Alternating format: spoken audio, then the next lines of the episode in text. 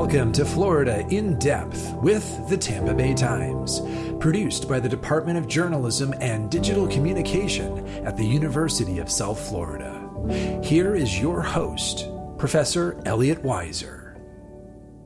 Hello, everyone. In this episode, we will wrap up our look at hot weather and how it is impacting our environment here in Florida. In this episode, we are literally going to go below the surface and look at what is happening to Florida's marine ecosystem.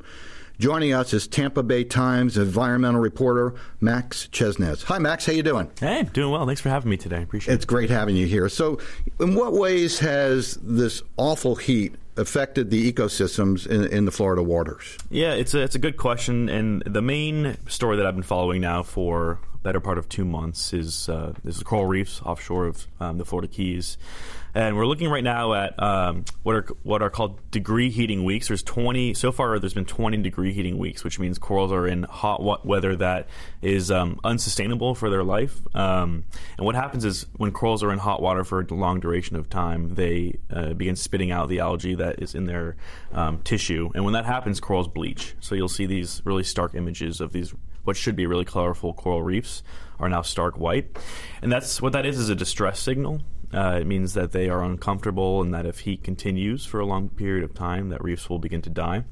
And so, uh, for 20 weeks now, our corals off the, the, coast of Florida have been in hot water. Is that a record? That is a record. Yeah, the, the longest period, the last summer that we saw that went above um, double digits was only 10 weeks. So we're about twice now. As, it doubled in one year. Right. Uh, in one year, yeah. That's incredible. So you have a lot of experience writing about different environmental stories and different bodies of water. Uh, what changes have you seen in the environment? Yeah, yeah, it's a, it's a good question. I began um, covering the environment on the east coast of Florida, the Indian River Lagoon, which, as you know, um, was the epicenter of the Florida manatee die off. Um, so I started doing work over there for a local outfit um, owned by the USA Today network. And uh, when I got the job over here, I started covering Tampa Bay. And there's a lot of through lines between both waterways. Um, for one, seagrass loss is really dominating basically every waterway in the state of Florida right now. Um, in Tampa Bay, over the last two years, we've lost 12% of our seagrass. Um, and in some areas of Tampa Bay, that's a historic number. That that is the there's a historic low amount of seagrass right now in the bay in certain areas. Um, and so that's a common theme you see throughout um, the state's waterways, whether it's in the Indian River Lagoon on the east coast, whether it's in Biscayne Bay, um, obviously over here in Tampa. So uh, the causes of that seagrass lo- loss, though, are are different depending on where you look, right? So some of it is um, agricultural fertilizer runoff, some of it is septic tanks, some of it is um, you know algal blooms that flare up.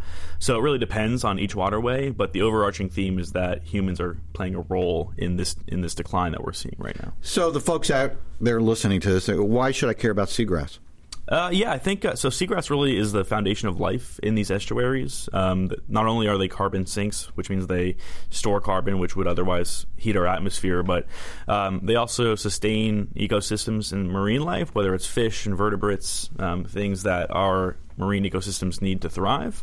Um, and they are kind of the bedrock of a healthy ecosystem. So when you see seagrass decline, it's almost like a bellwether for ecological decline, um, sort of the canary in a coal mine. Um, and so these declines, for a while, Tampa Bay was a, a conservation success story because for years, um, a lot of scientists came together and did a lot of work to restore the bay. And uh, in recent years, we're seeing those successes start to slip away a little bit. So, what can the state of Florida and and the corporations uh, as well. What can they do to prevent these pollutants from entering the waters? You know, you've done a lot of stories: oil spills, sewage leakage, other contaminants in the water. Uh, so, what what can they do? I think uh, from the state's perspective, I think enforcement is a huge um, solution that needs to be taken seriously. Um, oftentimes, you'll see the state government shy away from enforcement mechanisms. They want to rule sort of with a, um, a collaboration approach in terms of, of how we educate uh, businesses, for instance, on how to not pollute. Uh, but really, the approach that needs to be taken is more of a, a regulatory approach. So, if a corporation um, fails to listen to certain advice from the state of Florida, and um, they are polluting. And there's data that shows these corporations, whether they're agricultural or, or industry um, corporations, are polluting our waterways. There should be some sort of standard or some sort of regulatory mechanism that keeps them in check. Um, and from the state of Florida, there are some uh, programs that exist currently, but there is a lot of work that needs to be done still. So is is Florida? So it sounds like Florida's not doing enough to try to fix this situation. Yeah. And again, it, it, depends where you look to. So there are certain waterways, like Tampa Bay, for instance. There is a lot of um, governmental organizations and and, um, and, regional scientific organizations that are doing a lot of really good work to uh, not only pinpoint polluters and um, figure out kind of the pollution map of the bay, but also holding polluters accountable. But from a statewide approach, I think um, you know some of the state governments that are that are in place, like the Department of Environmental Protection, there are mechanisms in place, but some of them might not be as um, as beneficial as they should be. Well, let's take a break right now, and we'll be right back after these important messages. Never miss the news that matters. The Tampa Bay Times has the Bay Area's largest newsroom and is your source for reliable reporting. With 14 Pulitzer Prizes recognizing its commitment to the community through high quality journalism, the Times provides the news you need from the source you can trust. Find local stories, investigative reports, things to do, updates on Florida politics, and more. In print on Wednesdays and Sundays and 24 7 at tampabay.com.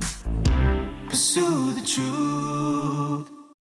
If you work in the media, communications, or marketing industry, this message is for you. Take your career to the next level by getting your master's degree from one of the top journalism programs in the Southeast. The Journalism Department at the University of South Florida, St. Petersburg, is offering a master's degree in digital journalism and design. And the best thing about it, you can do the entire program from home. This online curriculum can be completed in as little as one year. The program is professionally accredited and provides students with an informative and practical education taught by well respected professionals and academics. The cost is reasonable, the experience is invaluable. For more information, please call 727 873 4881. That's 727 873 4881 or go to www.usf.com edu slash journalism. And now, back to Florida in depth with the Tampa Bay Times. Welcome back to Florida in Depth with Tampa Bay Times. Max Chesnes is our guest. He's the environmental reporter at Tampa Bay Times. So, Max, uh, you did mention coral reefs.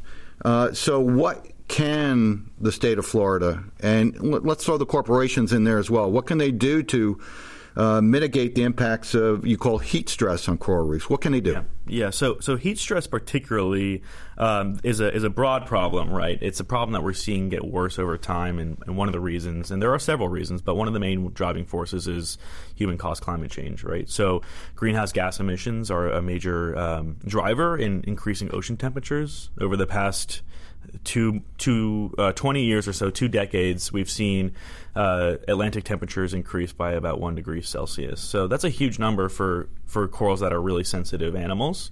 Um, and so, if you're talking about corporations specifically in the state of Florida, obviously reining in their, their carbon emissions and um, investing in renewable energies is, a, is a, a, huge solution to curbing global climate change and also those impacts locally. Uh, but also, there are a number of stressors that are affecting corals right now um, that humans, that on the individual level, can can um, can change. One of those is improving water quality, which we already spoke about.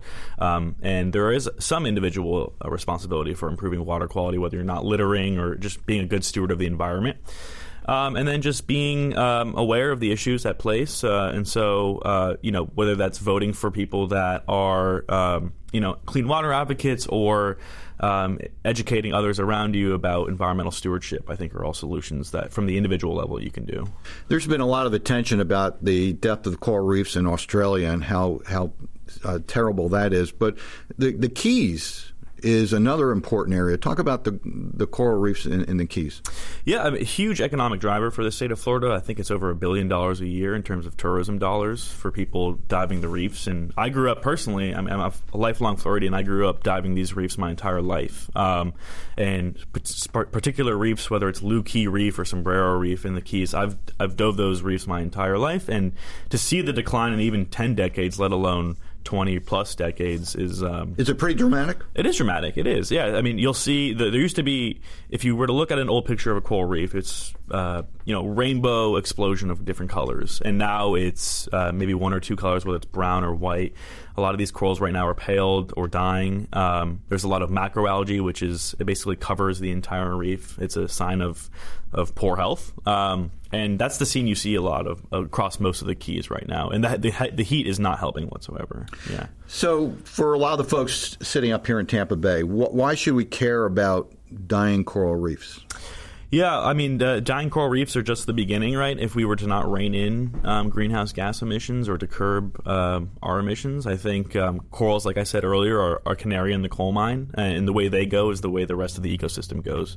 Um, they harbor, I think, you know, coral reefs only make up about one percent of the ocean, uh, but harbor more than a quarter of the entire ocean sea life. So if we lose that, we're losing already twenty five percent of the entire marine ecosystem, which has huge effects for not only Tampa Bay, but the entire state of Florida, the entire United States, because these fish are swimming in and out of these reefs, creating homes, building families, and then when that ecosystem is taken away from them, we see cascading effects. So this may sound like a stupid question, so I, I apologize in advance. Questions in our business. yeah, that's right. Could you just remove the bleach in dying coral reef and then it regenerates? Yeah, and it's it's it's not as a stupid question as you might think because um, scientists recently have been doing just that. Um, there are corals that are being removed from these superheated waters throughout this entire summer. So back in um, in early June, I covered a um, a evacuation event where a lot of scientists from the state government, but also Florida Aquarium and all sorts of aquariums across the state, um, took their corals that they've planted on offshore reefs and removed them. Everybody came in. There was, I think, in one week, maybe 1,500 different coral species, or not species, but um, coral organisms that were taken out um, and brought to land based labs. And so I was in the Keys one week when uh, that evacuation was underway. They take these corals from hot ocean water and put them in temperature regulated tanks. Um, to make sure that they are they can maintain a healthy temperature and regenerate their health. Um, so that that's a, that was a sort of an unprecedented event, right? Was, you saw this this large scale evacuation event that people rounded up all of these corals, brought them to a place where they know they'd, they'd be safe, and some of them are still there. They're waiting until the temperature this fall turns a little cooler. We luckily got some uh, reprieve from Hurricane Idalia. Uh, the southern Gulf, where the, the Keys is, cooled down a little bit in recent days, uh, but we're already starting to see temperatures tick back up again, um, and we're still in September. So typically through the end of this month, we'll see heat subsi- or sustain itself, and then usually by the end of September, things start to cool down. So we're looking at at least two to three more weeks of, of hot waters. So it seems like it was a very hot summer, and it's getting hot earlier. So th- how's that impacting the coral reefs? Yeah, so what I what I you know led off with at the very start of this these these things called degree heating weeks, right? The longer corals are staying in hot water for longer durations of time, the worse off they'll be. Um, and we are seeing, you're correct, uh, things are heating up not only earlier, but they're staying hotter longer, and that is a problem for these really um, delicate animals because corals are an animal species. They are animals. They're very complicated animals. They the way they give birth and the way they reproduce is really complicated, and scientists are still learning all of these really complex patterns about these animals. But the heat has not helped them at all. This this sounds like a journalism professor question, but but I have to ask it because as an environmental reporter, is it difficult to balance being an objective reporter versus being an advocate for things that are good for the environment? Talk about that dichotomy. Yeah, it, and uh, it's a good question. I think um, I think we all can agree. I think globally that ecological decline is a bad thing, right? I think we can all agree that the the objective truth is that we should we should be protecting these environments, right? Because they are we are a part of these environments, right? We are animals as well, and we are we have a place in this world just like these animals and, and plants do. And so I think, um, you know, advocating for our particular organizations is something you should shy, away from as a journalist. But I think advocating for the health of our planet is something that is, uh, you know, as, a, as a, an environmental reporter, my stories are shedding light on things that are being done improperly usually about our planet or highlighting ecological decline especially close to home like in Tampa Bay. And so those are objective truths right? And I think my work can stand on its own and inspire people to take action. But I you know that my role is to really shine a light on what's happening and then drive action from there. So you're an environmental reporter. So what's the biggest challenge you face doing that job? Yeah, I, I mean, uh, there's a number of them. I think uh, you know, generally speaking, there's been a, a larger trend in state governments for um, accessibility. So you're seeing a lot of um, state governments pull away, uh, state agencies pull away from giving journalists access, whether it's to data, information, um, experts, and so um, hunting for that information is becoming a little bit more of a challenge, but I think that's that's part of being uh, a journalist is you have to go find the information yourself if people won't give it to you, um, and so that's always a challenge. I think um, you know it, politics is always a role, and we're obviously living in a very political world, but I think uh, at least in Florida there is a, a large consensus, um, bipartisan consensus that you know the, these ecosystems that I write about are economic drivers, and they are important to um, the health of our state, the health of our economy, and uh, both sides of the political aisle agree on that. Uh, and so the the message is the same, right? We need to, we need to take care of these environments and to make sure that our ecosystems are thriving for future generations. Um, but you know, we all disagree on why that should be the case. So, do you think because the Everglades usually gets a lot of a lot of the attention, it, does that sometimes overshadow other issues like seagrass or or the Keys? You think? Well, it yeah, that's a, that's a great question. I think there's a lot of um, political movement behind the Everglades. Again, bipartisan mm-hmm. political movement uh, because it's such a, a, unique ecosystem and because it's seen such a dramatic decline over the years. Uh, but I think now, as we're seeing, as the story has evolving, right, to more of a statewide decline, whether it's loss of seagrass in Tampa Bay or thousand dead manatees in the Indian River Lagoon in one year, these types of stories are, I think, garnering more of a statewide uh, appreciation for our environment. Um, but I think the Everglades, you know, justifiably deserves that attention just as well. I've, I've covered the, sure. the, Everglades in the past as well. I think it's um, in a very important ecological gem. But I think we need that attention across the entire state. So, we, Max, we've been talking about a lot of things to be concerned about. So, I, ha- I have to ask you: that Are you hopeful about the future environmentally, or are you deeply concerned? I ask that question to every scientist that I interview. I always ask, "What gives you hope?" Um, and I am hopeful. I think uh, the the people that I speak with that are really doing the dirty work, whether they are uh, scientists, whether they are people that work for the state government, whether they are biologists, students, even. Um, they're all doing this work for the right reasons, right? They, they they believe in a better future for themselves and for their families and for future generations. The amount of um, sheer amount of research that's being done, whether it's to save these corals, whether it's to uh, rein back pollution, there's a lot of science that's coming out. And as technology improves, we science is becoming clearer and clearer. It's becoming easier to do and easier to share.